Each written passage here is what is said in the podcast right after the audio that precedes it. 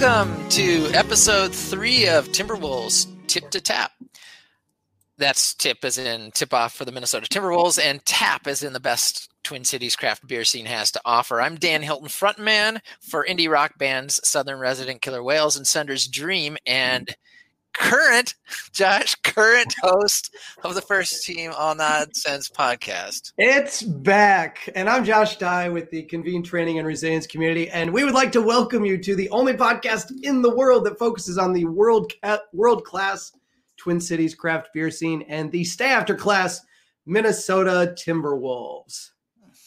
Uh, I, I, will just mention on First Team All Nonsense. So it's a podcast with like three listeners. It's up to in the 50s of the episodes. Actually, I think there's more than that when we actually put out an episode, but we took like a seven month break. We're back.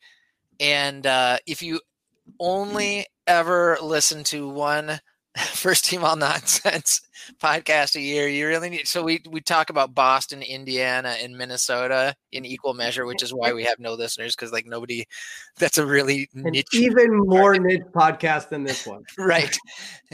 But if you listen to just one podcast a year, it has to be our. So it's the BIM teams, B I M for Boston, Indiana, Minnesota, and so every year we have a very BIMmy Christmas podcast and so if you only listen to one a year that one's going to be recorded sometime this week and coming out and but we are on a much less regular schedule and i guess much less promoted format there but a very bimmy christmas year for is is on tap. But in the meantime we're going to make like bernie brewer the milwaukee fixture of the 70s and dive right into the beer. Josh whose beer yeah. are we drinking this week Let's talk about the beer. We are drinking beer from Modist Brewing Company, located in the North Loop neighborhood of Minneapolis at 505 North 3rd Street.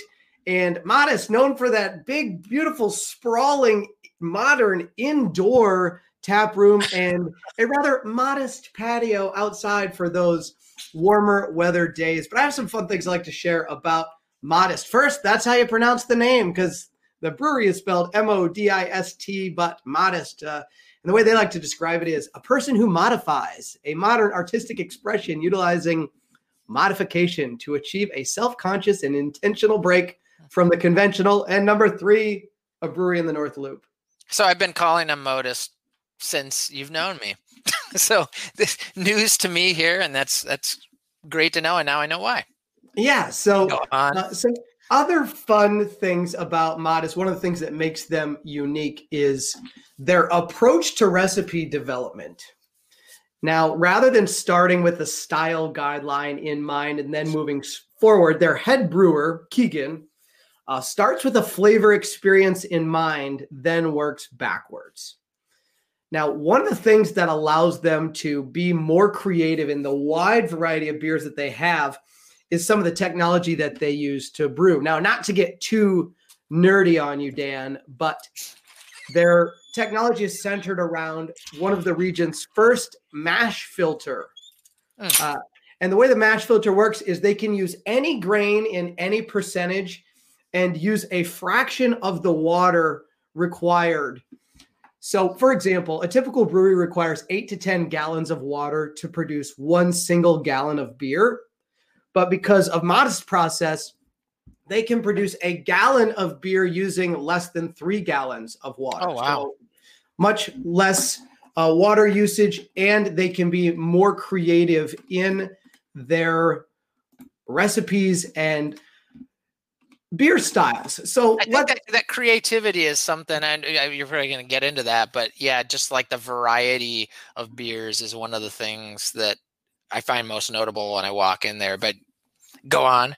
Yeah, when you look at their variety of beers currently available, for example, the double dry hopped New England IPA, the double dry hopped Citra New England IPA, what I'm drinking right now, the bite size peanut butter cup and coffee stout. They have a blueberry pie milkshake IPA and oak aged smoked Helles. Is that Helles? Is that the correct, correct pronunciation? And oak aged so. black black lager, a painkiller tiki sour called Death Sauce. I think you might be uh you've had a sample of that, mm-hmm. Dan. As uh, well as the oak aged black, black lager, which I'm drinking right now. Oh, cool. And they have like the oak aged, um, or the, excuse me, they have the mango end layer, fruited ghosts, double dry hopped, double IPA, rhinestone eyes, a pumpkin pie ale, space junk, which is a double dry hopped, Sabro Galaxy, and Strata Cream IPA. And so that gives you an idea of the range of beers available. Now, I just want to share one fun, modest story, and then you can talk about your beer that you're drinking, Dan, is some of you listening may remember Modist Dilly Dilly beer. This was a Mosaic double IPA, and I can tell you it was delicious. But at the time that they brought it out, a rather large brewery, rather rather large brew, uh, Bud Light was running commercials. Remember the Dilly Dilly commercials, Dan? For sure. So Modist comes out with the Dilly Dilly, and what happens? Bud Light takes notice, but in a rather uh, humorous and fun fashion. Rather than sending them a stale cease and desist through an attorney, they sent somebody in old English attire, uh, reading from a scroll read by an actual medieval person, and they decided and that was how Bud Light decided to let them know that they needed to stop uh, using that name for that beer. So they cons- everybody then drank the rest of the dilly dillies, and I believe they still have that scroll hanging on the wall at the tap room, or if not, still they did for a long time. Fun, yeah. It's funny that they they tend to go down this road a few times. So I pulled up the details here because I remembered reading it. They had a kind of similar experience with the False Pattern, which is one of their we would not say flagship beers, but one of their permanent beers, and one that actually they produce in quantity that you'll find it out at at um, at liquor stores. And I actually have one more from a four pack in my fridge right now. It's an oat based for the grain uh, IPA, which is a really interesting way to to do it, really tasty. But that it used to be called the Totes, T O A T S. But they got a letter from wine giant EJ Gallo where they had some sort of like ridiculous bottle that looks absolutely nothing like like the totes coming from uh, Modist and it was even was spelled T O T T S tots, but yet they sent the cease and desist and and basically Modist was like, "This is ridiculous, but we don't have a bajillion dollars for lawyers, and so we're just going to change it." So that's what the false pattern is. But like these guys can't, can't get out of their own way, but it's great. It's either brilliant marketing. You think about yeah. how much it raises their profile, or they just like are honestly naming these things that end up uh right. but Dan, you know, you mentioned the um not necessarily calling them flagships, but Modist calls them their mainstays. And I just ah. I'm just curious, this is a little modest. We'll see how well you do on some unplanned modest trivia. but I think you might be able to do okay with this because you already know one of them. Modist uh, lists that they have just three mainstays. So when you talk about the variety of beers that they like to experiment with, Modist has three mainstays. Can you guess the names of those three mainstay beers? Well, I'm going to guess the false pattern. Ding, that's correct. I'm going to guess the Dream Yard. Ding, ding, that's correct. I, I was right on that. Very, very delicious beer. And then there's a third one that I will be very impressed if you get it. Space Junk not Space Junk. It is ah. Space Junk. It is the Supra Deluxe, a dry, crisp American Japanese style lager brewed with over ah. 40% rice and premium extra pale pils- Pilsner malt and hopped with Japanese Sorachi ace hops. I should have known the the light lager would be the the final mainstay because you got to have that if you're going to bring in your brother who's not like way into craft beer or you you know what I mean? Like you got to have that mainstay that's sort of the it's a fine beer but it's not something that it's something that's kind of an entry entry level thing and you always have to have that on the menu so. Yeah it's not necessarily your preferred beer style and so you wouldn't necessarily have it top of mind. The final thing I, final shout out i'd like to give to Modist dan is back at the beginning of the covid-19 pandemic and the stay-at-home order comes and breweries have to figure out okay we can't have people in the tap room. We need to figure out curbside pickup or you know, uh, a, a, slick takeout process. And Modist was one of the first breweries that I ordered from during that time, and they were quick to have online ordering. And to this day, one of the best pickup processes that I've had experienced, which was I order online, I go up, somebody brings out the beer, tosses it in my car. We don't touch each other, and it's all said and done. And amidst the uncertainty, they adapted really quickly, and I really appreciated that.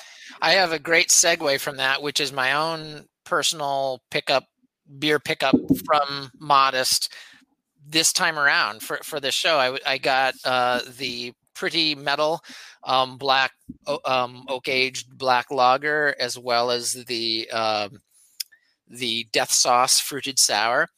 Um, and the death sauce fruited sour is they call it a painkiller tiki sour, and I, I think the tiki name is is cool because it reminds me. I think of uh, oh, it reminds me of it, but I can't think of it. Across the river, they have the kitschy uh, tiki.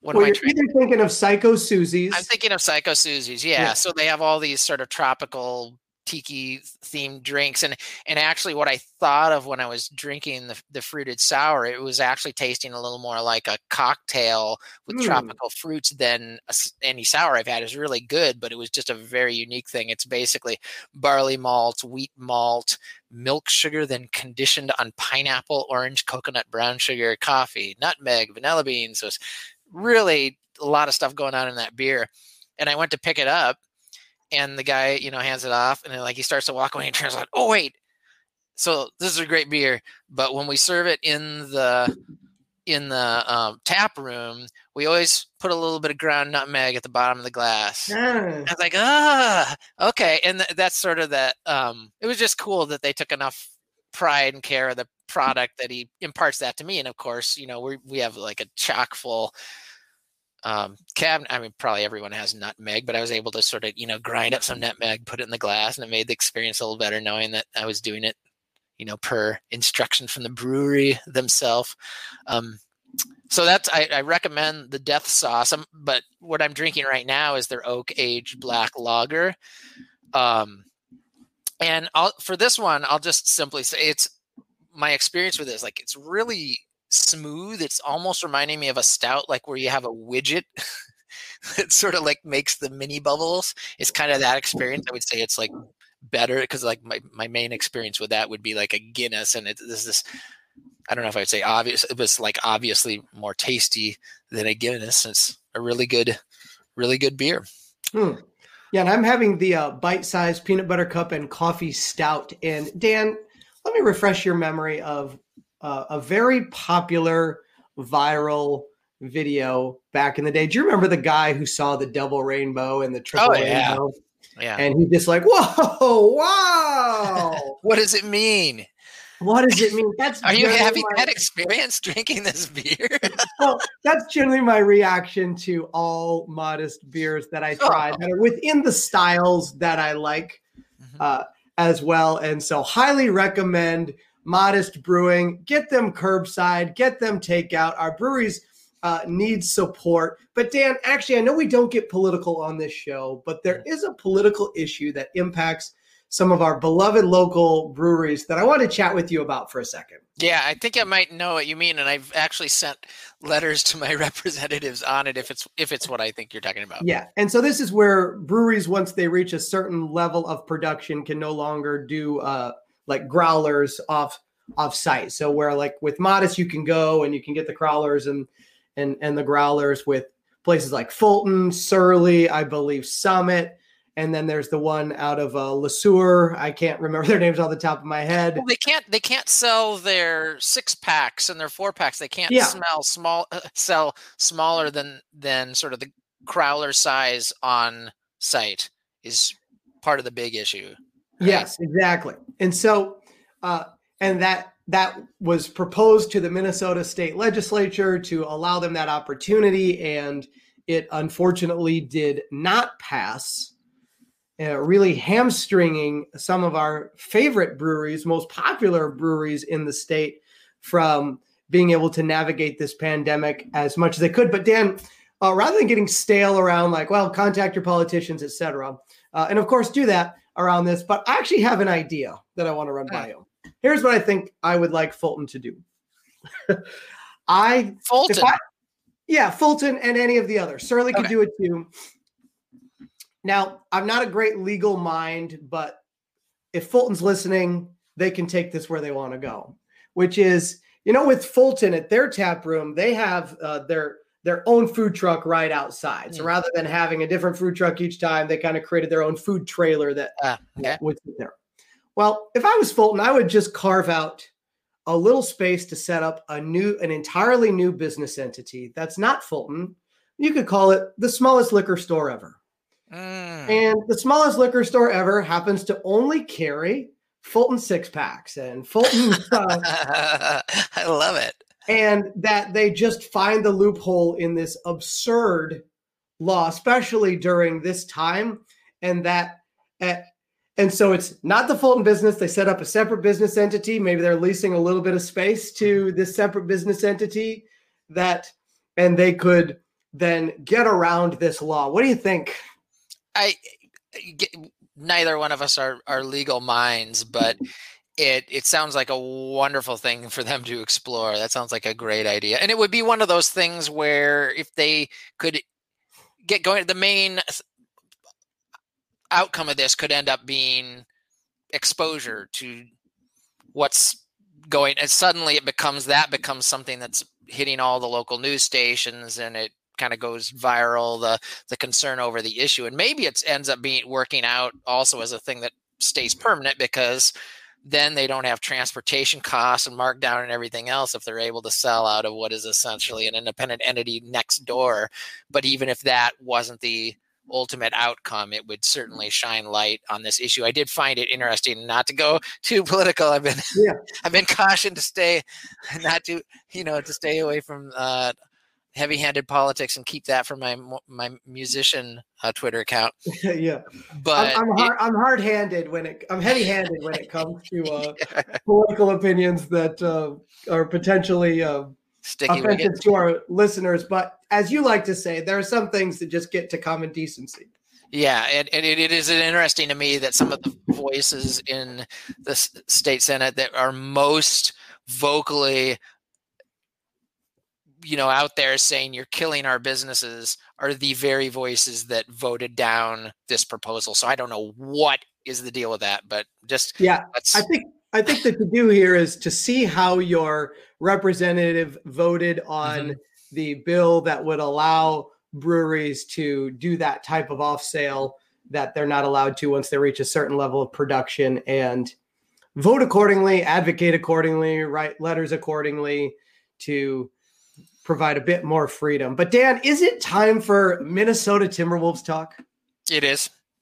I it am is so excited for this because we have had two games of live basketball, uh, like five practices up to this point, uh, a very constrained uh, training camp. And Dan, just first give me your initial impressions of actually, what I want your initial impressions of first is Wolves Nation's approach to the view of the team before the first preseason game happened. Sure. So well, Wolves Twitter, Wolves Nation, you get the idea.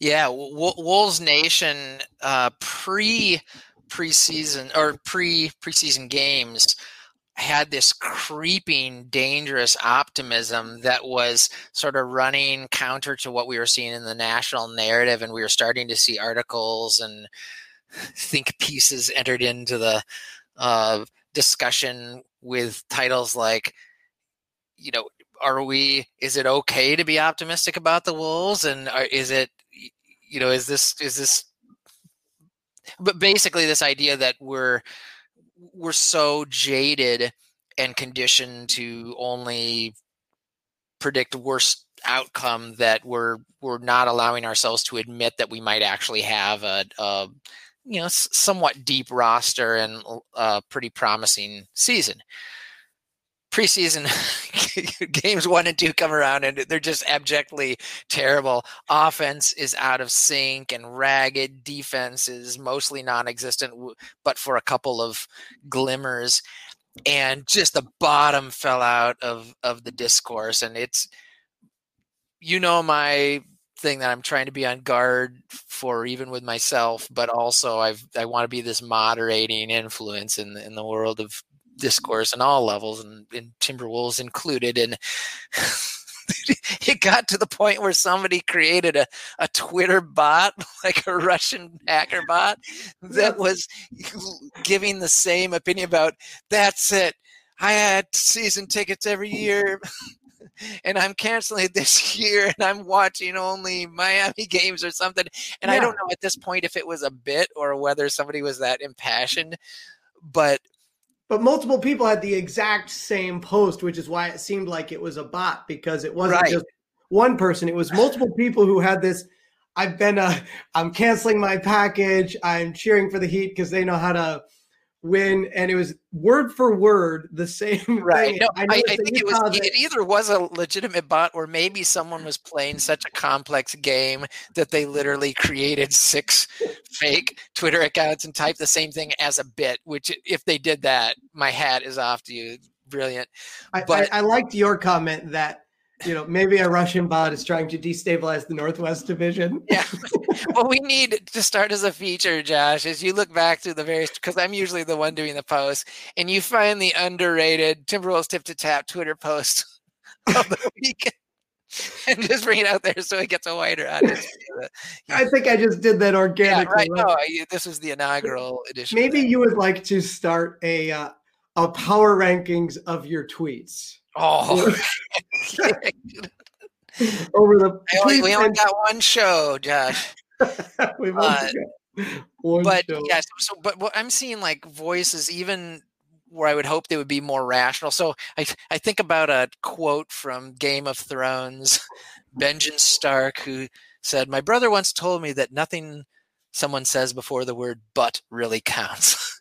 and so what I'm hmm. referring to here is I know it's just the first preseason game, but and in fact, even John Hollinger, even John Hollinger said, I know it's just the first half of the first twi- uh, preseason game, but I'm feeling like I really overrated the Wolves. I'm just seeing marginal players everywhere I look, and I'm like, oh my god, really?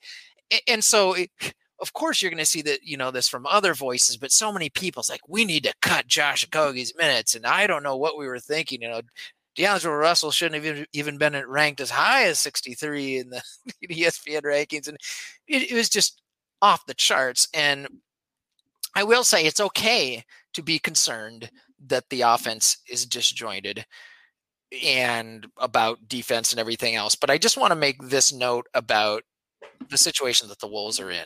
So all NBA teams have been dealing with this crazy world and the pandemic and everything and everybody only had a essentially a one week preseason and so everybody has a, a, level of excuse and if they have a rookie the rookie didn't get summer league and yada yada. But that's kind of the extent of the comparison. So if you look at memphis specifically they were in the bubble. They were playing games much more recently than the wolves. By and large they were running out the same lineup they had last year. So this is the this is the Memphis 2019-2020 team. Familiarity, comfort level with each other. Not only were the Wolves not in the bubble, most of these guys literally have not played together. National media and doing their prognostication for the season, of course, forgets that KAT and D'Lo didn't actually have a season together in which they failed, which seems to be sort of the approach that one game together, one game together. You know, and beyond that, the roster has been so significantly turned over. The last time KAT played, Jeff Teague was the point guard. you know, Robert mm-hmm. Covington mm-hmm. was the power forward. That's like two rosters ago. Uh, it feels like. Yeah. And so it, the idea that there is an excuse is like it's it doesn't even really do it justice, uh, you know. And plus, we're trying to get Anthony Edwards had as many minutes as just about anyone on the team through the, these first two preseason games for obvious reasons. We want him to ramp up, but here's a guy who would have had summer league. He turned 19 in August. He's a yeah. young guy with no summer league. Idea. So all this to say, it makes sense. Even if they were going to have a good season, it would make sense for them to be very disjointed at this time. All that said, my favorite Flip Saunders quote of all times is it's a no sympathy league. So just because it's an excuse doesn't mean that this ragged play and this unfamiliarity isn't going to be a challenge when the season starts up.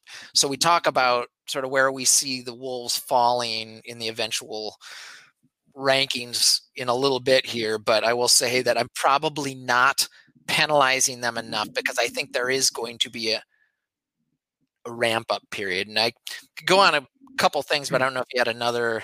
Uh, yeah, I, I, have some some thoughts and uh, a question. First, Dan, will will you remind me what is the Wolves' record on the season thus far? Uh, the record is zero and zero. So it's zero and zero. So we haven't lost a game that counts yet, correct? I believe that's correct. And Dan, can you help me understand what the purpose of a preseason game is from, say, the the coach's standpoint and the player's standpoint, even a shortened preseason, but sure, traditionally, that, that, like uh, traditionally, what is the purpose of preseason? purpose of preseason is to get some reps obviously for the players. From the coach's perspective they want to hmm. put in different pairings and groupings of players to see how they work together. There's some results. The wolves are getting a few instances where these guys don't work together. Is it possible then that you would do things in the preseason that you wouldn't do in the regular season because you're experimenting in a consequence free environment? I think that is fair, although I would push back a little bit and say that the first game is in a week and a half. And so I think you also do want to run the stuff you're definitely planning and running or run your fallback plan and see how that works. So I would I, I see where you're going and I think it's valid to a point, but I think I think we're gonna want to see some they're going to expect to see some cohesion and some things that are actually working also before game one. Yeah, so we have one more preseason game left, correct? Yep, Thursday tomorrow. Yeah. Okay. Yeah. So Thursday, December 17th. So how would you like to see the Timberwolves coaching staff and and leadership approach that game? Like what are you looking for in that? And we I, I do want to go back to talk about what you've seen from the offense thus far and the defense thus far as well. But just looking to that third preseason game, what do you what do you what are you actually looking for, or how would you as if you how do you want the coaching staff and leadership to approach it? Sure. Well, I am unqualified. Oh, I'm I'm very qualified to say what I what I would do. Yeah, what would you do? I'm not qualified to say what they should do. but that's kind of maybe we just need to say that at the beginning of every show. Uh, I would run out the I would run out the rotation, the starting rotation that I'm planning to start game one with, and it's kind of like the uh, NFL model as they get farther into their preseason and the starters start playing more and more quarters. Yeah. Um, I'd, I'd give that starting rotation the starting minutes that you expect to see in game one. I think there's been this general sense that Juancho, who came into camp so late, was being held back until he gets a little more familiar, and Jake Layman was sort of a temporary starter. But I, I based on what I'm seeing, I I think he's making a credible case for being a for being in the starting lineup. Although, you know, I want to hold back, yeah, you know, judgments on what I'm seeing in preseason. I'm not seeing what the coaches are seeing, but I would like to see the starting lineup get in there, and I'd like to see them. And I think there were a couple steps in this direction, but I I, I want to see them. Uh, adhering to the system a little more than we've been seeing thus far. I think just some of that unfamiliarity and not knowing where people are supposed to be and what they're supposed to be doing. There's been a lot of shots being taken um, that the coaches probably don't want to be seen taken and and and just sort of a little more adherence defensively offensively to the system yeah i think that's fair i will say one thing dan that as it pertains to the preseason this year or any year but especially this year, given that, as you said, none of these guys have really played together. This team is a total unknown as a collective unit. That I I have zero judgment or problem with anything that happens in the preseason. Like experiment, figure out what you want to figure out. I mean, for all we know, you know, Beasley is out there sitting there saying, I want to be first team all defense. And they have to manage the kind of personalities of players as well. And so, for all we know, Ryan Saunders is tossing him out there. All right, take Ja Morant one on one. And then Ja Morant gets, you know, dunks on him. And then we get a little bit of humility or reality or buy in from Beasley that, hey, this is a collective type of thing. And so, I really, the, and then, so I have, I just I, I rank the preseason as of such minimal, uh, not importance, but of such minimal consequence of like what we're seeing. Like, ooh, should I feel anything about it? I actually don't think you should feel anything about it until we start playing uh, live basketball, and this is where the marketing engine of well this podcast or other things that you see is the Timberwolves have not played live basketball for such a long time. And so, of course, uh, the writers from The Athletic, Dane Moore launching his awesome new Patreon service and and podcast, and all the local fans are going to like be all over these games because we haven't seen live Timberwolves basketball forever. And to treat them as if they are like assessing a playoff game. Uh. Like it's just, and I'm not saying they're of zero importance. Yeah. But for... I think you may have literally said that a minute ago. I said I have. I, I said I didn't say if there are zero boards. I have just zero problem with however they want to Got experiment it. with these in this circumstance. So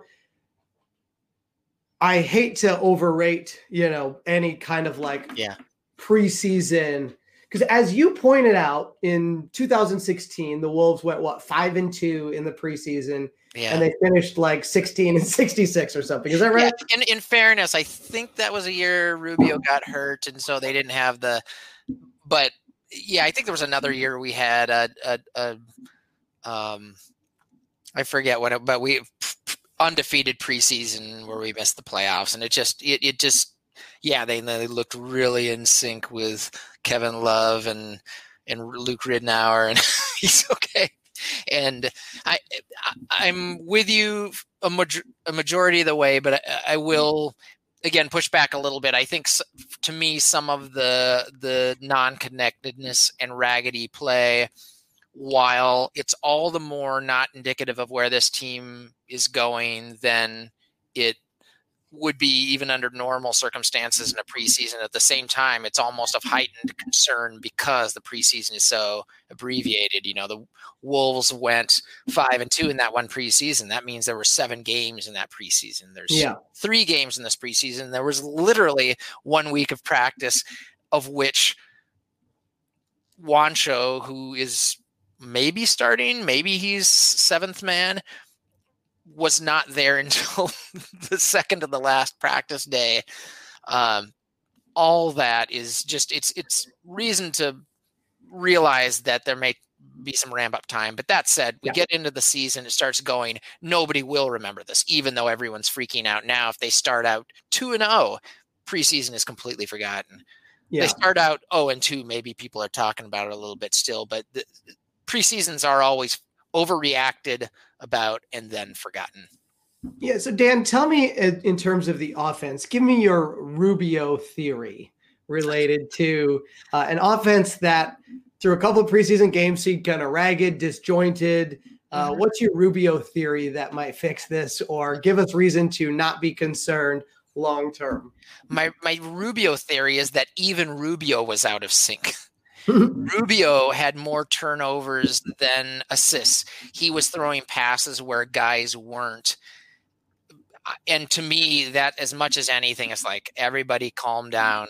He, like everyone else, is playing in an offense where, like, he, he said something like this in a post game. It's like, oh, you know, I'm getting to learn Jake Layman. He likes to cut. I need to know where he wants the ball he just like anything else, you're understanding player tendencies, what they need, what they want, and if Rubio is having trouble managing the game, that's I don't think that's an indictment of their offensive theory. I don't think it's an indictment of their cast of characters. I think it's that they're just very, very new. So my Rubio theory is merely if he if he's at. I mean, they weren't out of sync when they had on offense when they had Zach LaVine and, and Andrew Wiggins in their rookie year. Yeah, that was not an out. You know, it was an uh, an inefficient offense and a bad team, but it was not a it was not out of sync. They just ha- had more reps. So again, I think this offense is going to be dynamite, like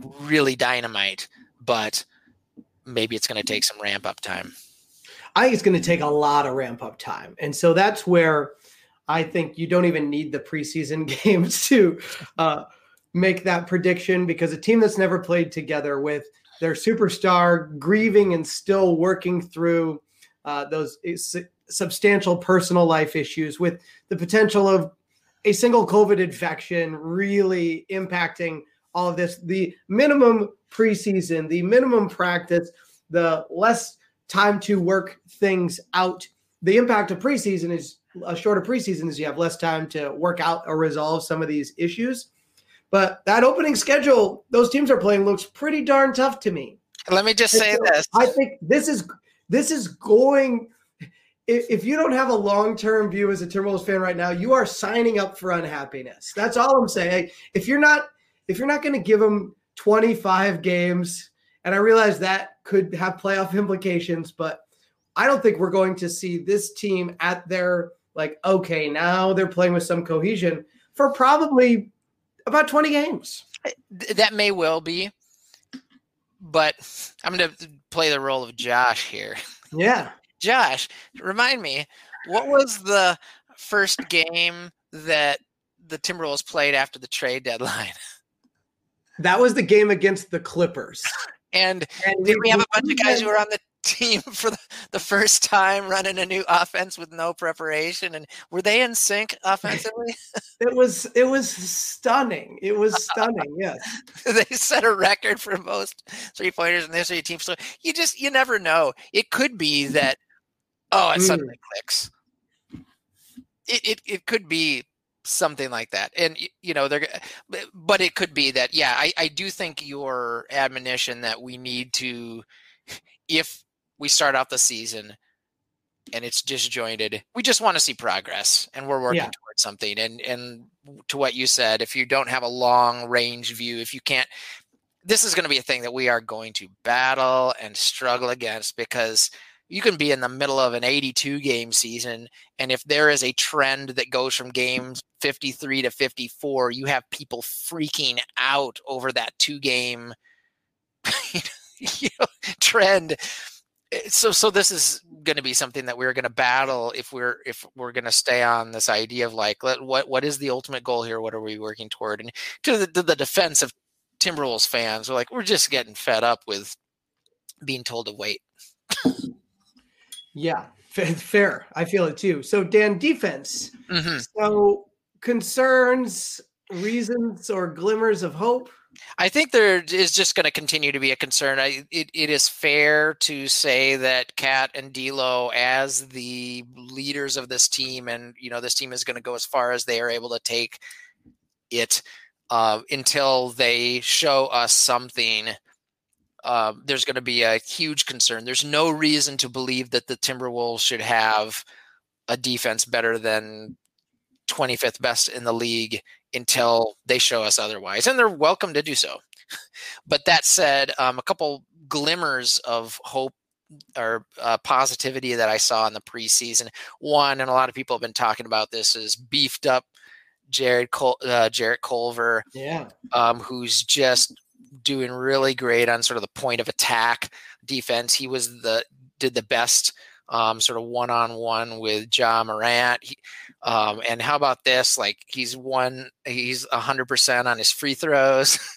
Yeah. jankiness gone from the shot. He just seems like with his muscles came more confidence and so easily he was being thrown into the potential trade packages and is he going to be the odd guy out in the rotation and you know with a, just a uh, with a little bit of a fix to his offensive game where he becomes some level of threat I, it's hard to see him not uh, surpassing Okogie in the rotation because um, he's proving that he is a not just a sort of good sort of on i mean he was a decent defender last year but he's putting some thought into it and he's like making good decisions on on defense in the mm. preseason. The other thing i'll just mention uh, cat has not been playing great defense and you know he's got every excuse in the world for whatever level of his head being in the right place is but one thing i've been noticing is in his interior defense and he this is hidden by the fact that he got a ton of fouls in like 15 minutes in the first game but Mm. He's walling up really well, I think, as you see a post player get the ball and he's I, am just seeing the arms go straight up and he's not he's not swiping, he's not hacking and you know, maybe that's why they're also the they're getting a ton of paint points Memphis has in the first couple games and so on. But it's a thing I want to watch is just his the dumb, stupid sort of swiping stepping out into dangerous space stuff cat does and i like to see him wall up there so those are two positive defensive two defensive things dan let's talk for a moment about players with something to prove mm. and that's to me where i the preseason might give you a flash might give you a flash of all right this is an individual that we can keep our eyes on this year. And to me, Culver was one of those players with something to prove. Like Cat, in terms of preseason game, has nothing to prove. D'Lo preseason game has nothing to prove. Beasley probably thinks he has nothing to prove because he just got the big contract. Rubio, nothing to prove. Uh, you know, and you could go down the line. Okogie really like he has things to prove, but he kind of knows where his value's at, and there's not a ton of pressure on him. And so to me, you kind of had guys like Culver something to prove. And because we got this brand new rookie, Anthony Edwards, and it's like, is Culver even going to see any playing time at all with all of the wings that we have? Then you look at a guy like Richard Hollis Jefferson, something to prove because of the kind of contract that he had originally signed. And now we see him like, oh, all of a sudden everybody's super optimistic about Richard Hollis Jefferson, which I think is great. He's also one of those guys that like he had to make a mark yeah. to solidify his opportunity. And so that's why I to get back to like I'm less concerned about the underperformance of the other guys and would be like, ah, the guys who have something to prove in the preseason played as if it were the regular season. And the guys with nothing to prove in the preseason didn't play as if it was the regular season and are just kind of like getting their legs underneath them and going through the emotions to an extent. The the cut the part the big hole, the big gaping hole in that argument though is that like you know, the Ja Morants of the world. And then like, well, what's Memphis doing? And how are they handling that? Were they just going through the motions? Did they have something well, to prove? Like, you know. John, Jon Krawczynski actually mentioned this in his recent podcast about what it was, I think it was Cat's second year, maybe it was his third year, when Cat was in a position much like Ja Morant here. And we played um, Memphis that year. And it was at the time when Marc Gasol was there and Cat just destroyed him in the preseason game. Uh, Gasol looked slow, old, and it's like, okay, has his time finally come? And then, like one of the first games of the season, and Gasol went to work. He didn't mm-hmm. have anything to prove in the preseason. Cat did, and it, so that could be some of that going on with Ja Morant if he's super focused. And Cat eventually has to be the straw that stirs this entire drink. And like in game one, uh, so many X factors working against the Wolves here. You know, is everything he could do to make his way out onto the court. And if he's not fired up to the level of Ja Morant in the first couple games here, that's understandable. And then if your guy, your franchise player is setting a little bit of a tone there, I think your theory is meaningful. I shame on the Wolves who couldn't sort of take it upon themselves because the entire team has something to friggin' prove, right?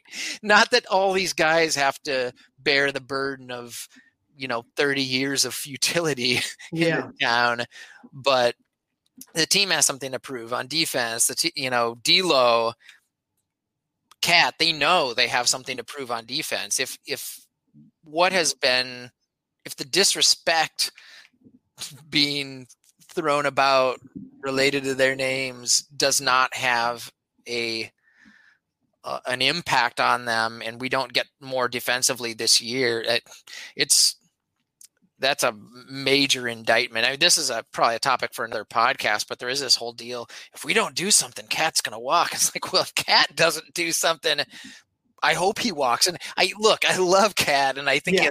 You know a transformational offensive player, but we have to have two all stars now, and we have a cast that is increasingly being made to complement them with shooting and if you have this cast and you can't take those steps and like clearly you don't have if you can't have a playoff team with if you can't make a playoff team in the next year or two with this group it's it's maybe cat walking is maybe you get some players back in return that are going to give you a better chance but that's very very premature at this point yeah so let's talk about some open questions and let's start with Karl-Anthony Towns i want to provide some thoughts on Cat for yeah. you to react to, Dan, in that.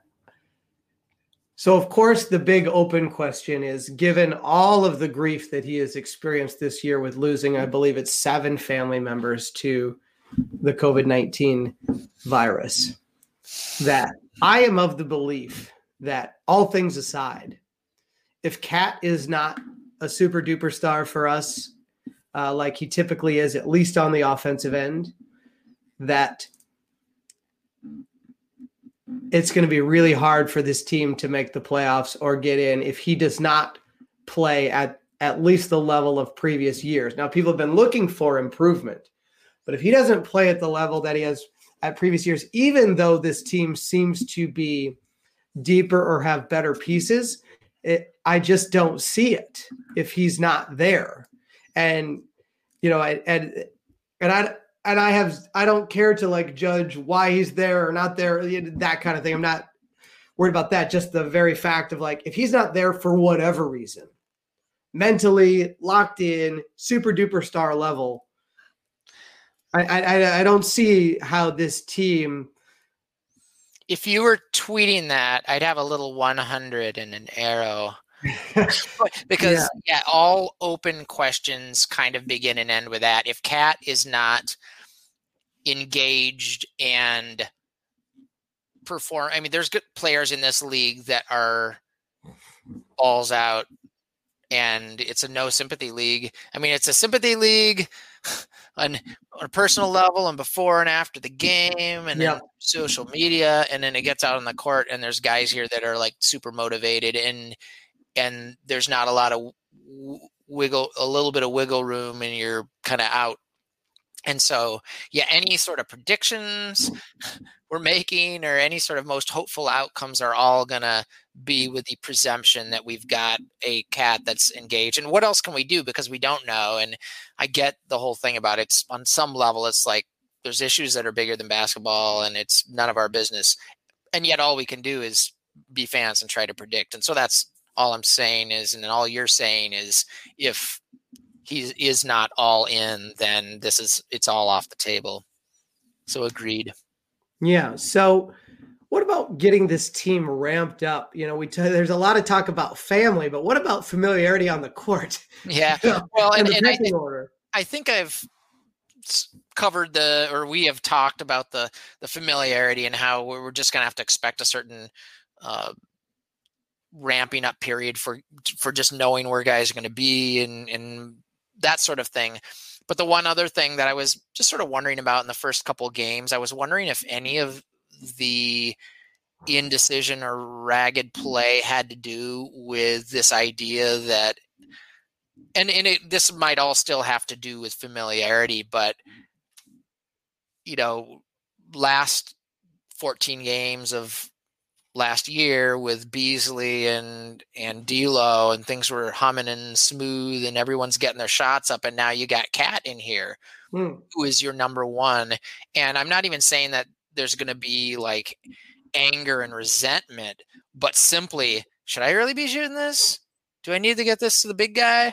And I, I think that there might be a part of that familiarity familiar, familiarity thing isn't just about knowing the sets and knowing where people are going to be, but some of it might be should I be taking the shot that I was taking when I was, you know, Beasley's taken 16 shots in a game and D'Lo's taken 19 shots in a game, and you insert Cat into this offense, who's going to be the right offensive decision in every single set. Yeah. Um, how, that's going to take a little time also and hopefully th- there doesn't end up being personality things but um and but maybe a reason why a little balance in some of the rotations with maybe Rubio being in that starting lineup lineup isn't good just because of how you have a couple creators on the court at the same time, but just so you have one guy that absolutely does not have to be getting shots up. And another reason why you maybe you choose, you know, Layman is another guy like that, where I feel like Juancho on some level is a guy that's going to feel like he needs to be getting his shots up. And let me say another underrated tweet but like nobody gets blocked at the rim quite like Juancho Hernangomez. like that guy is my all blocked at the rim team. yeah, there's a lot of enthusiasm for driving to the rim, it seems. and then I also note that the defense gets enthusiastic about that when Juancho makes those drives as well. Shots at the rim for Juancho are like spin moves for Wally Szczerbiak. So. or like when Wally started dribbling. Period. Right. Yes, he's putting the yeah. ball on the floor, guys. yeah. It's like, why are you dribbling? I remember. All right. So, uh, open questions on the defense, Dan. Uh, open questions are there are just. I, I don't really have a whole lot more to say beyond what I have been about the you know this team collectively has something to prove. KAT and D'Lo have something to prove. Uh, the the theory about from Vanterpool that solid is enough. I think that's the phrase, or it's something to that effect. But the idea that we're not trying to be the best defense in the league, we're trying to give people low quality open shots and then be the best offense in the league is, mm. is the approach as opposed to we're going to shut you down and you know fully actualized team what how far can you go with that approach so dan the your evolution since i've known you or i mean everybody kind of changes and adapts a little bit in their their views but since i've known you you've been a very focused on a very high level defensive team as the the path to really good basketball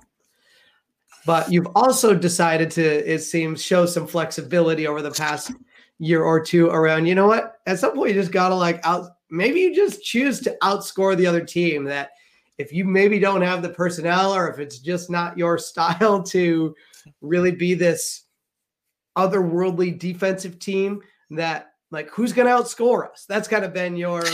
Uh, now I know you're not saying that that's But, yeah. I'm just I'm just a mouthpiece. Right. Uh, but is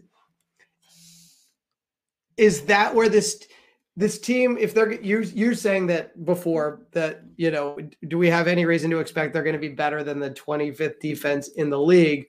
Which then if we want to be a playoff contender where do you think the offense needs to rank then? Which i know is yeah go ahead. Oh i was going to say that based on what we have seen in the past, we don't have mm-hmm. reason to believe that the team would be better than 25th.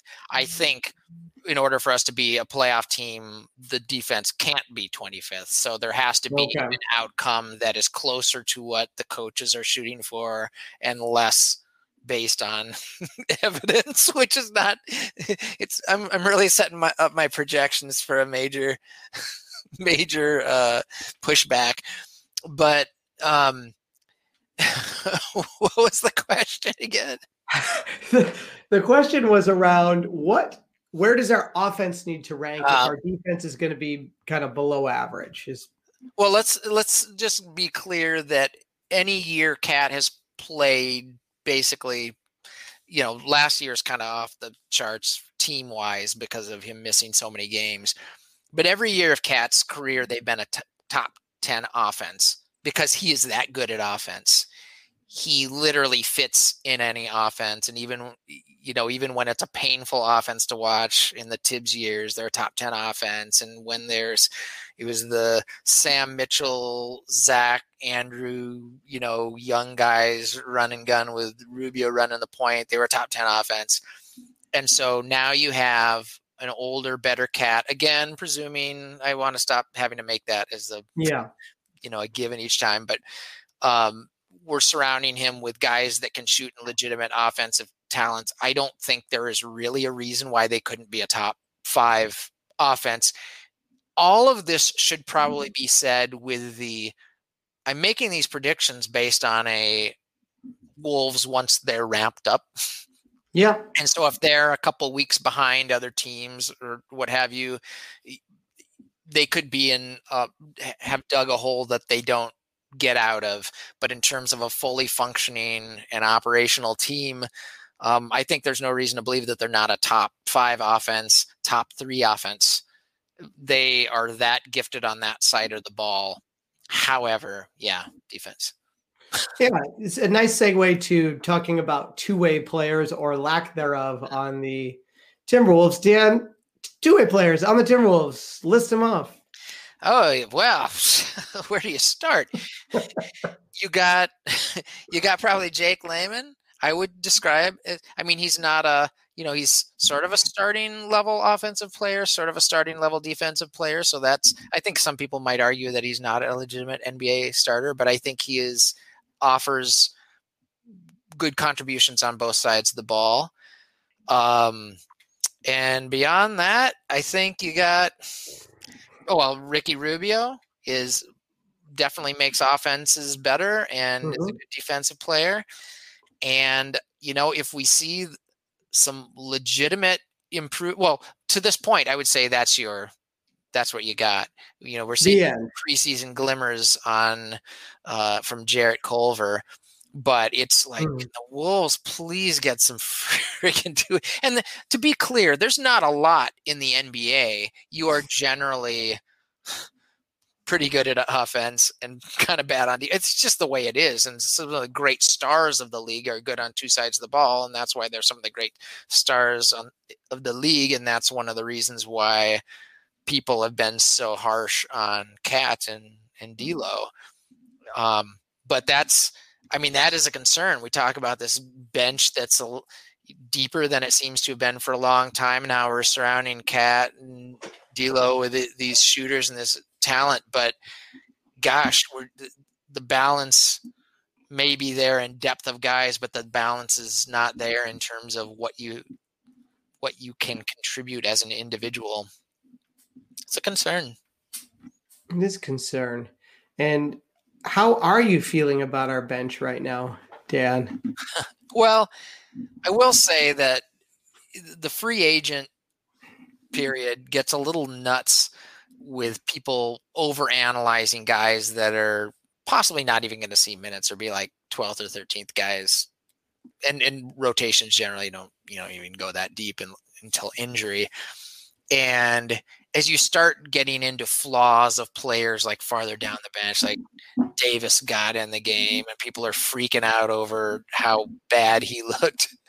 Like, well, he, he might not be in the rotation at all. And honestly, there's a few truly deep teams in the league, you know, last few years, like Toronto or Celtics have traditionally been. I don't think they're very deep right now. But if you go through the league, like how many teams battling for playoff, you know, th- that are sort of fringe playoff teams have really solid deep benches. There's not many. I mean, there's a reason why these guys are bench NBA players. They are limited one side of the ball or the other, or they just have hard caps on on talent level. So I think people got to not worry too much about talent level below eight or nine. And to be honest, to the extent that the Wolves, I feel like this year are a little deeper. The other, the open question that I probably should have mentioned earlier is COVID. Guys are going to be missing games like crazy. That's yeah everything in a disarray. And who's going to be coming down with something and gone for 14 games, and you could have you could have the best team in the league suddenly missing 10 games from a really important player and it's uh, really throw things into turmoil so again that's going to play into prognostication. There's nothing you can do about it but it's there's so many x factors going into this year. There are and you know i but i have to ask you about something that might have seemed like a passing comment just a moment ago where you say like oh you know ed davis you know people are so concerned about how he performed and he may not even make it into the rotation. It's like dan did you read twitter after the wolves signed ed davis? Oh oh my god ed davis the best power rankings. Major power rankings you don't even need to say any more than that. Best teammate of all but your power rankings aren't based on like who's the best player but just who had the buzz right? Yeah yeah he, oh he had the buzz and everybody's like, "Oh my gosh, Ed Davis! I've wanted the Timberwolves to sign Ed Davis for the longest time." And to me, that just goes right along with well, a how the internet works, b how Twitter Twitter works, but just the tendency for people to overreact and pretend to have knowledge about things that they have no knowledge about. Yeah. You know, I'm like, glad you brought that up. That's if you ask those same people, who is Ed Davis? You know, like they, I think a lot of them wouldn't have been able to tell you much. Right. yeah. Anyway, so Dan, do you want to get into projections? Yeah, and I, I, know we're getting a little long on time, so probably not going to spend a ton of time on this, and maybe that'll keep me from getting uh, unnecessary pushback. But one of the things I, I saw someone do, and I'm not going to be able to give them credit, but something on Twitter where they were just throwing out a couple pairings of the stars on other teams, and you know, if you're way low on D'Lo or way low on Cat, okay, well that's where you're at. I can't do much about that. But if you think that they legitimately are really good players and D'Lo borderline star, Cat one of the better players in the NBA, you start looking through some of these other like main players on teams, and it's you can see why it it seems like it's it, the, to, to take these other teams and say that they are necessarily like that much better it's you know for example like okay so are you know brandon ingram and zion williamson better than cat and D'Lo? are ja morant and valanciunas better than cat and D'Lo? Morant's way better than I will say. Morant's way better than D'Lo. Oh, sounds like somebody is like really reading a lot into preseason games. No, no, I, I, I haven't mentioned this before. Um, I am a huge D'Angelo Russell fan. I love his style, his entertainment value, uh, a, a lot of his play. I do think he's a little overrated. He's a one-time All Star, right? One time. Yep. yep. And he had okay. that. It was All Star year with the Brooklyn Nets, uh, but you know he's gone from the Lakers to the Nets to the Warriors to the Wolves. I think he's solid. I think he's very good. I love having him on my team because I like basketball for entertainment as much as anything else. But yeah. uh, if you're going to ask me would I trade D'Lo for Ja Morant, I would do that immediately. Well, uh, if you're asking me who I think is going to be a better, who's going to have a better career, uh, you might well be correct with that. But as far as like right now, I mean, John Morant was a furiously, you know, googling uh, Ja Morant and basketball reference. you know, he's a clearly negative player on the defensive end last year. Um, he uh, positive on the offensive end, but he shot, you know, like uh, he's like three. 30 i guess he's a little higher than i thought from uh from three point, but it's like 30, 35, 30. No, no, 34%, like 0.335 from three point, less than 50% field goal percentage, which I guess that's to be expected. You know, less than 18 mm. points a game. I mean, he's he's really good rookie season, and maybe you make well, you probably make that trade, but I don't know. So, so, but then Valanciunas versus Cat. I'm saying like as a pairing, do you take Morant and Valanciunas over Cat and D'Lo?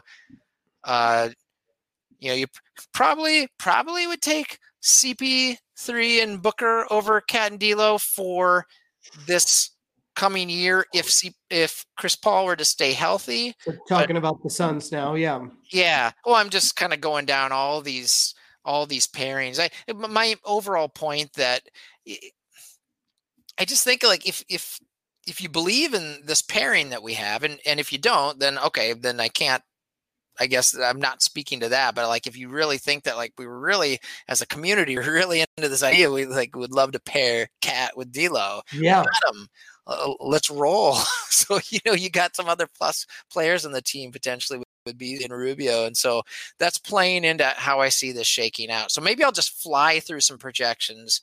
Yeah, fly through the projections. I think that'll be uh, helpful for people to understand more context around where you think the Wolves might land in the Western Conference this year. And I'll say that once I get down to sort of seven, eight through honestly through like twelve, I I could make a case for anybody. What I am doing is what I caution people against. It's a most hoped for, not most likely outcome. Mm, but yeah.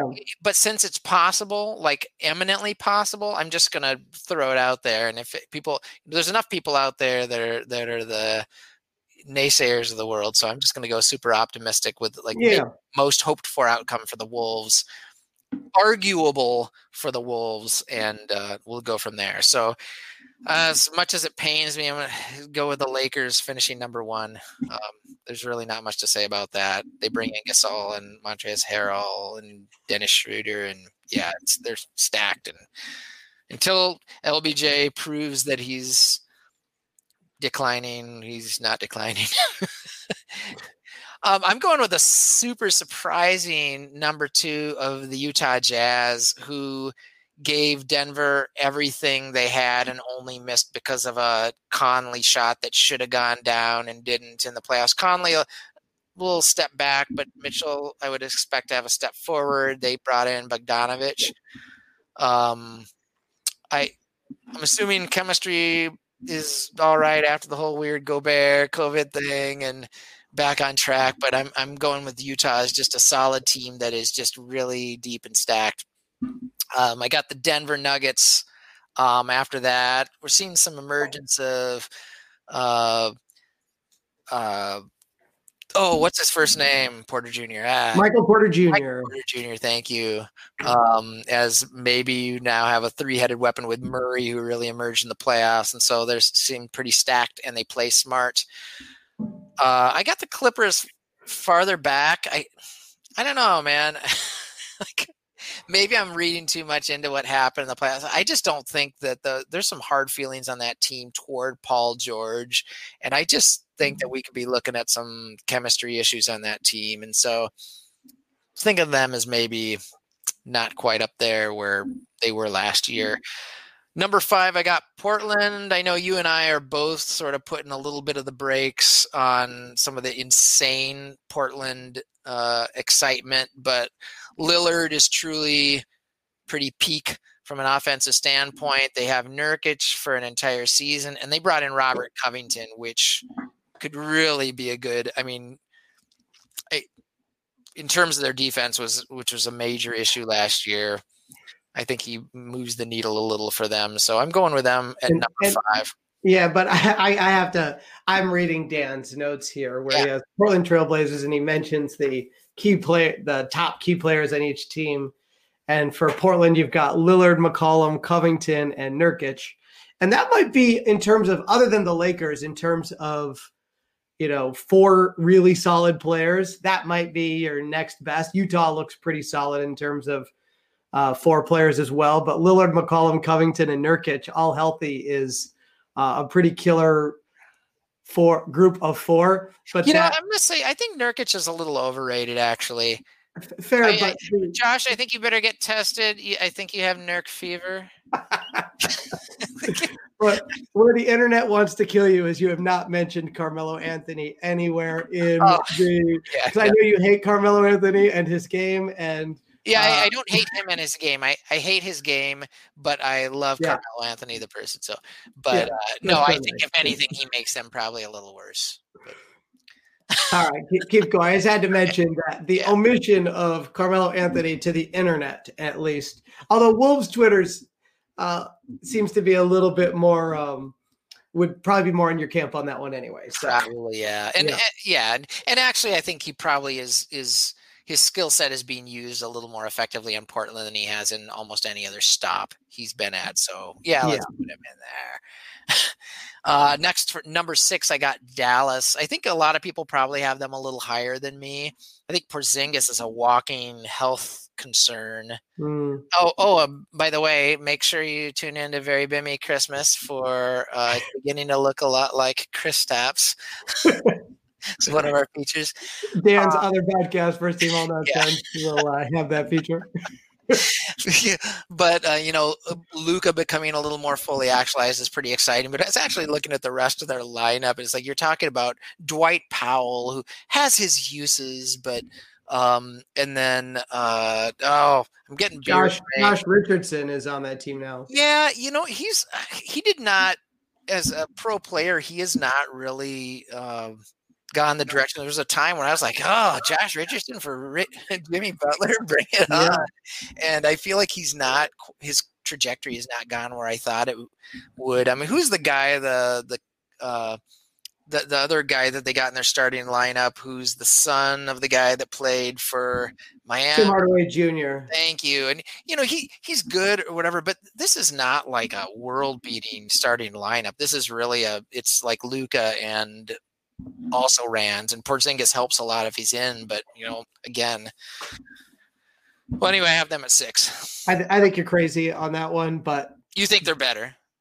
I, I do. I think Luka is so good Mm-hmm. Your your Porzingis injury concerns are are there, but this is a team that is just I think much more balanced than you give it credit for in that and that there's sort of this clear pecking order in a way that really seems to work. And so when you look at Luka Doncic, Porzingis, Josh Richardson, Hardaway Jr., and then you've got guys who can shoot like Maxi Kleber, Port, Courtney Lee's no slouch. They have Boban, Dan. Boban. Come on, man. Yeah. And so, and Dorian Finney Smith is a a good co- contributor. Willie Cauley Stein. I love that. Wait, Dorian Finney Smith. I loved that book by Jane Austen. and Willie Cauley Stein can give you minutes as well. Oh, if we're, if we're now talking about Willie Cauley Stein, we're not like giving any other team this benefit. Uh, I just, but with Luka and the clear pecking order and some really talented players, well balanced, I could see them being as high as the second or third seed this year. Oh I'm wow, maybe we should do a upper tier, like one through four versus five through eight bet. I, and and and I that that's yeah I I think that with Luka in the playoffs list last year making yet another leap, I I have really high optimism for the Dallas Mavericks. Well, uh, then I'm just gonna say right now, let's make a bet. I'll say lower tier five through eight, and you go one through four. And I, our time is really getting on, so I'm gonna fly. But I'm just gonna say number seven. I love what they're doing in Minnesota. I mean, they got Cat and D'Lo, who are these amazing offensive talents. They've sort of put a lot of shooters around them.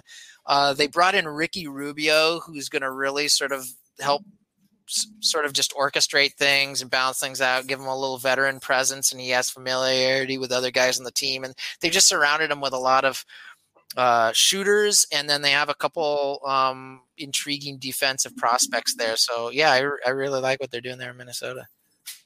So you've got the Timberwolves slated as the seven seed. Who do you have coming in as number eight?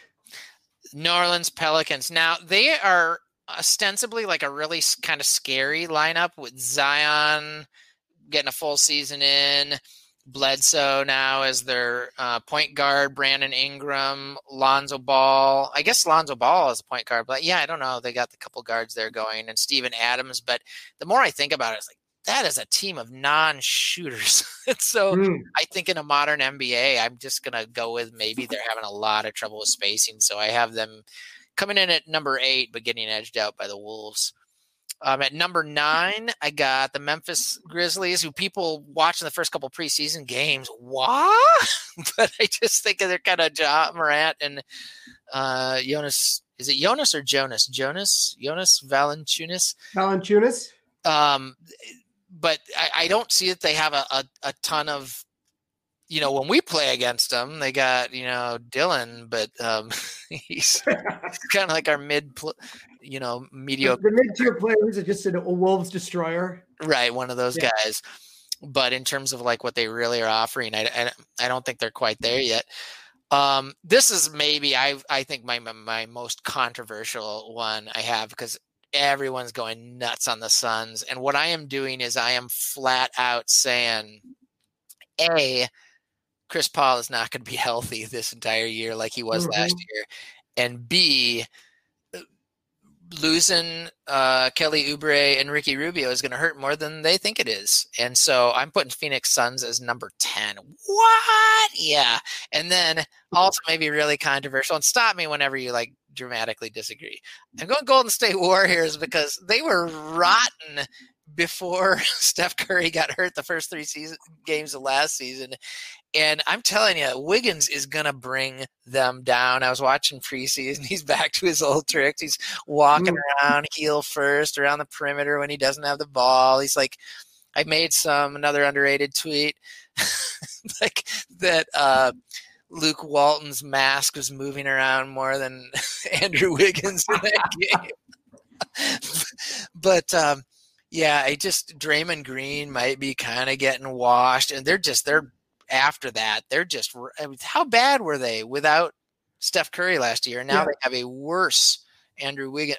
Andrew and Wiggins. no Klay Thompson due yeah. to the Achilles injury. Steph Curry is the oldest player on that team, believe it or not. Well, and he's so, over 30 now, right? Yeah. Yeah, 32 and Draymond's 30. Uh, but yeah, anyway, it's uh, yeah, I look at that lineup and I can't see any reason to disagree with you. um, Houston, I got to say, I'm a big uh, John Wall guy, actually. So it'll be interesting to see. But kind of chubby Harden coming in last night. I don't think there's a reason to believe Harden's. Is he on the team? Is he engaged? Is he adhering to COVID protocols? So many questions surrounding James Harden that I think uh, you just don't want to bet on. I, I know the answer to that COVID protocol question. yeah, not an open question. You're saying. Um, Sacramento Kings, I got them down. Their two best players, De'Aaron Fox, who's speedy, fast, and going to be a pretty decent player. Buddy Hield, who's not should not have the contract he has. Um, San Antonio Spurs at number 14 were what a declining Lamarcus Aldridge and Derrick White and DeMar DeRozan are their core. Hmm. Um, at Oklahoma City, I love Shai Gilgeous-Alexander. I kind of wish he'd ended up on the Wolves through some sh- um, trickery and trades, but beyond him, they are should be actively looking to lose this year. Uh, so that's that's my lineup. And yes, I got the Wolves, the playoffs at number seven. But that is best case scenario. Everything works out. Ramp up happens fast, and yeah, there you go. Remember, number seven is in the play-in game this year. That's not the playoffs. That's the play-in. Oh, are they having to play like number ten or something? So the you know seven and eight will play to then. No, no, um, it shouldn't be that because seven should play the worst possible play. So here you go. Oh, yeah. At the cl- conclusion of the regular season, the team with the seventh highest winning percentage in each conference will host the team with the eighth highest winning percentage in its conference in a play-in game, the seven-eight game. The winner of the seven-eight game in each conference will be the seventh seed in the playoffs for its conference. The team with the ninth highest winning percentage in each conference will host the team with the tenth highest winning percentage in its conference in a play-in game, the 9-10 game. The loser of the 7 8 game will host the winner of the 9 10 game. Oh, okay. Wow. Okay. Yeah. So, seven, if you lose the the 7 8 game, then you mm-hmm. got to play the winner of the 9 10 game. And then that would be how you would get in. So, the seventh seed, like if you talk about the Wolves curse, yeah, is imagine they get the seven seed Yeah. Seven seed, but then they lose both play in games and then they miss the playoffs. I'm feeling better about my prediction. Great. Okay. We're really running short of time, but yeah. we got to get in our Timberwolf power rankings. Um, and this is just going to be like how this thing goes. Like guys can be in the power rankings, they're gone. You might not see Ed Davis again this year after a really strong showing last week. Um, and you know you might see a name or two this week that you will not see again, but it just got to go for it. You ready? I'm ready.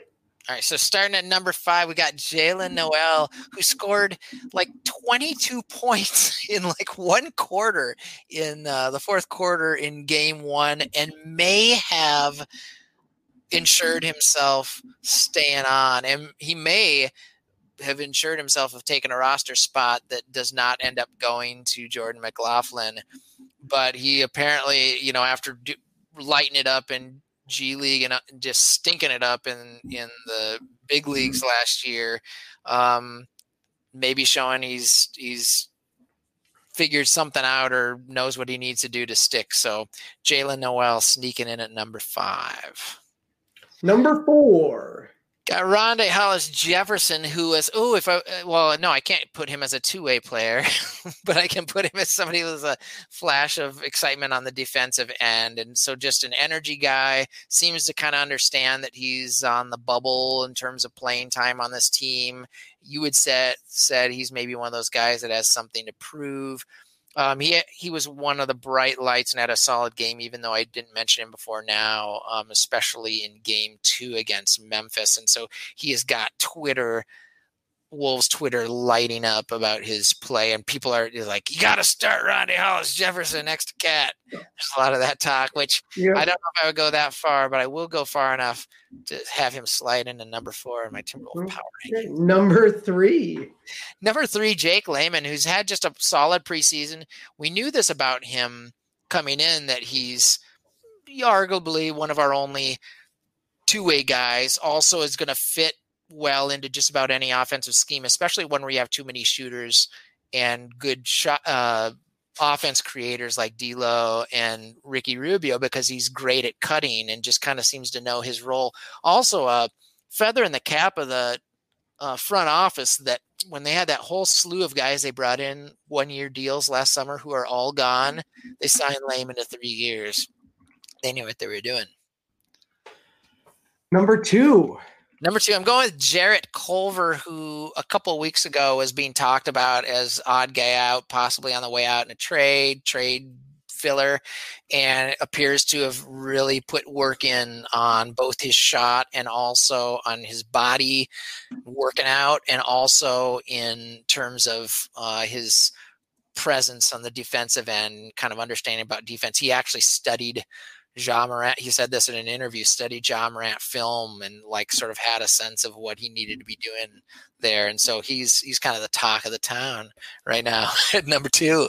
And number one. Number one, I'm going with Cat, um, kind of because it, for him it's it's been such an um, um hard to understand road getting to where he got to um, and coming back and, and taking the court and just being able to actually get out there. And in game one, you, you, know, you probably heard that he had his whole thing. He's in tears before it started. He couldn't even stand up during the introductions. Game two, he was actually kind of laughing around with guys. And so he's powering through things. And to the extent that he can get out there and engage himself, it's a huge win for himself and the organization. And so I just, he had to power his way out there. And I'm giving him number one in, in this week's power rankings. And you may remember in the power rankings, I usually assign a sixth man yeah. to the power rankings. Uh, you usually do. You usually are all one time that we've done this before. but my sixth man in the Timberwolves power rankings this podcast is Dan's underrated tweets. Dan's underrated tweets that need more recognition, that need more likes, that need more retweets in the uh, timber in the timber from the Timberwolves tip to tap Twitter account. So I'm gonna basically I'm taking that as my cue to stop calling out my own underrated tweets. but but they made their way into the power rankings, Dan. Yeah, so. that's true. So maybe I'm onto something. All right. Well, All thanks right. everyone. I think that's enough for now. So thanks everyone for tuning in. Hey, if you can think of anybody else who might, want to join us for this Timberwolves and Minnesota craft beer talk, please let them know about us. I'm Josh Dye signing off. And I'm Dan Hilton. Um, I want to make sure everyone has a chance to get out and pick up swag from their favorite local brewery because that's a way you can support them in this difficult time. Uh, they got hats, glassware, other fun beer related accessories. Um, thanks, Modist Brewing and Modist uh, Brewing, Modist gosh, Brewing, Modist Brewing. Old habits die hard. Happy holidays, everyone. Be kind, stay safe, and howl, everyone. Timberwolves, tip to tap. See you next time.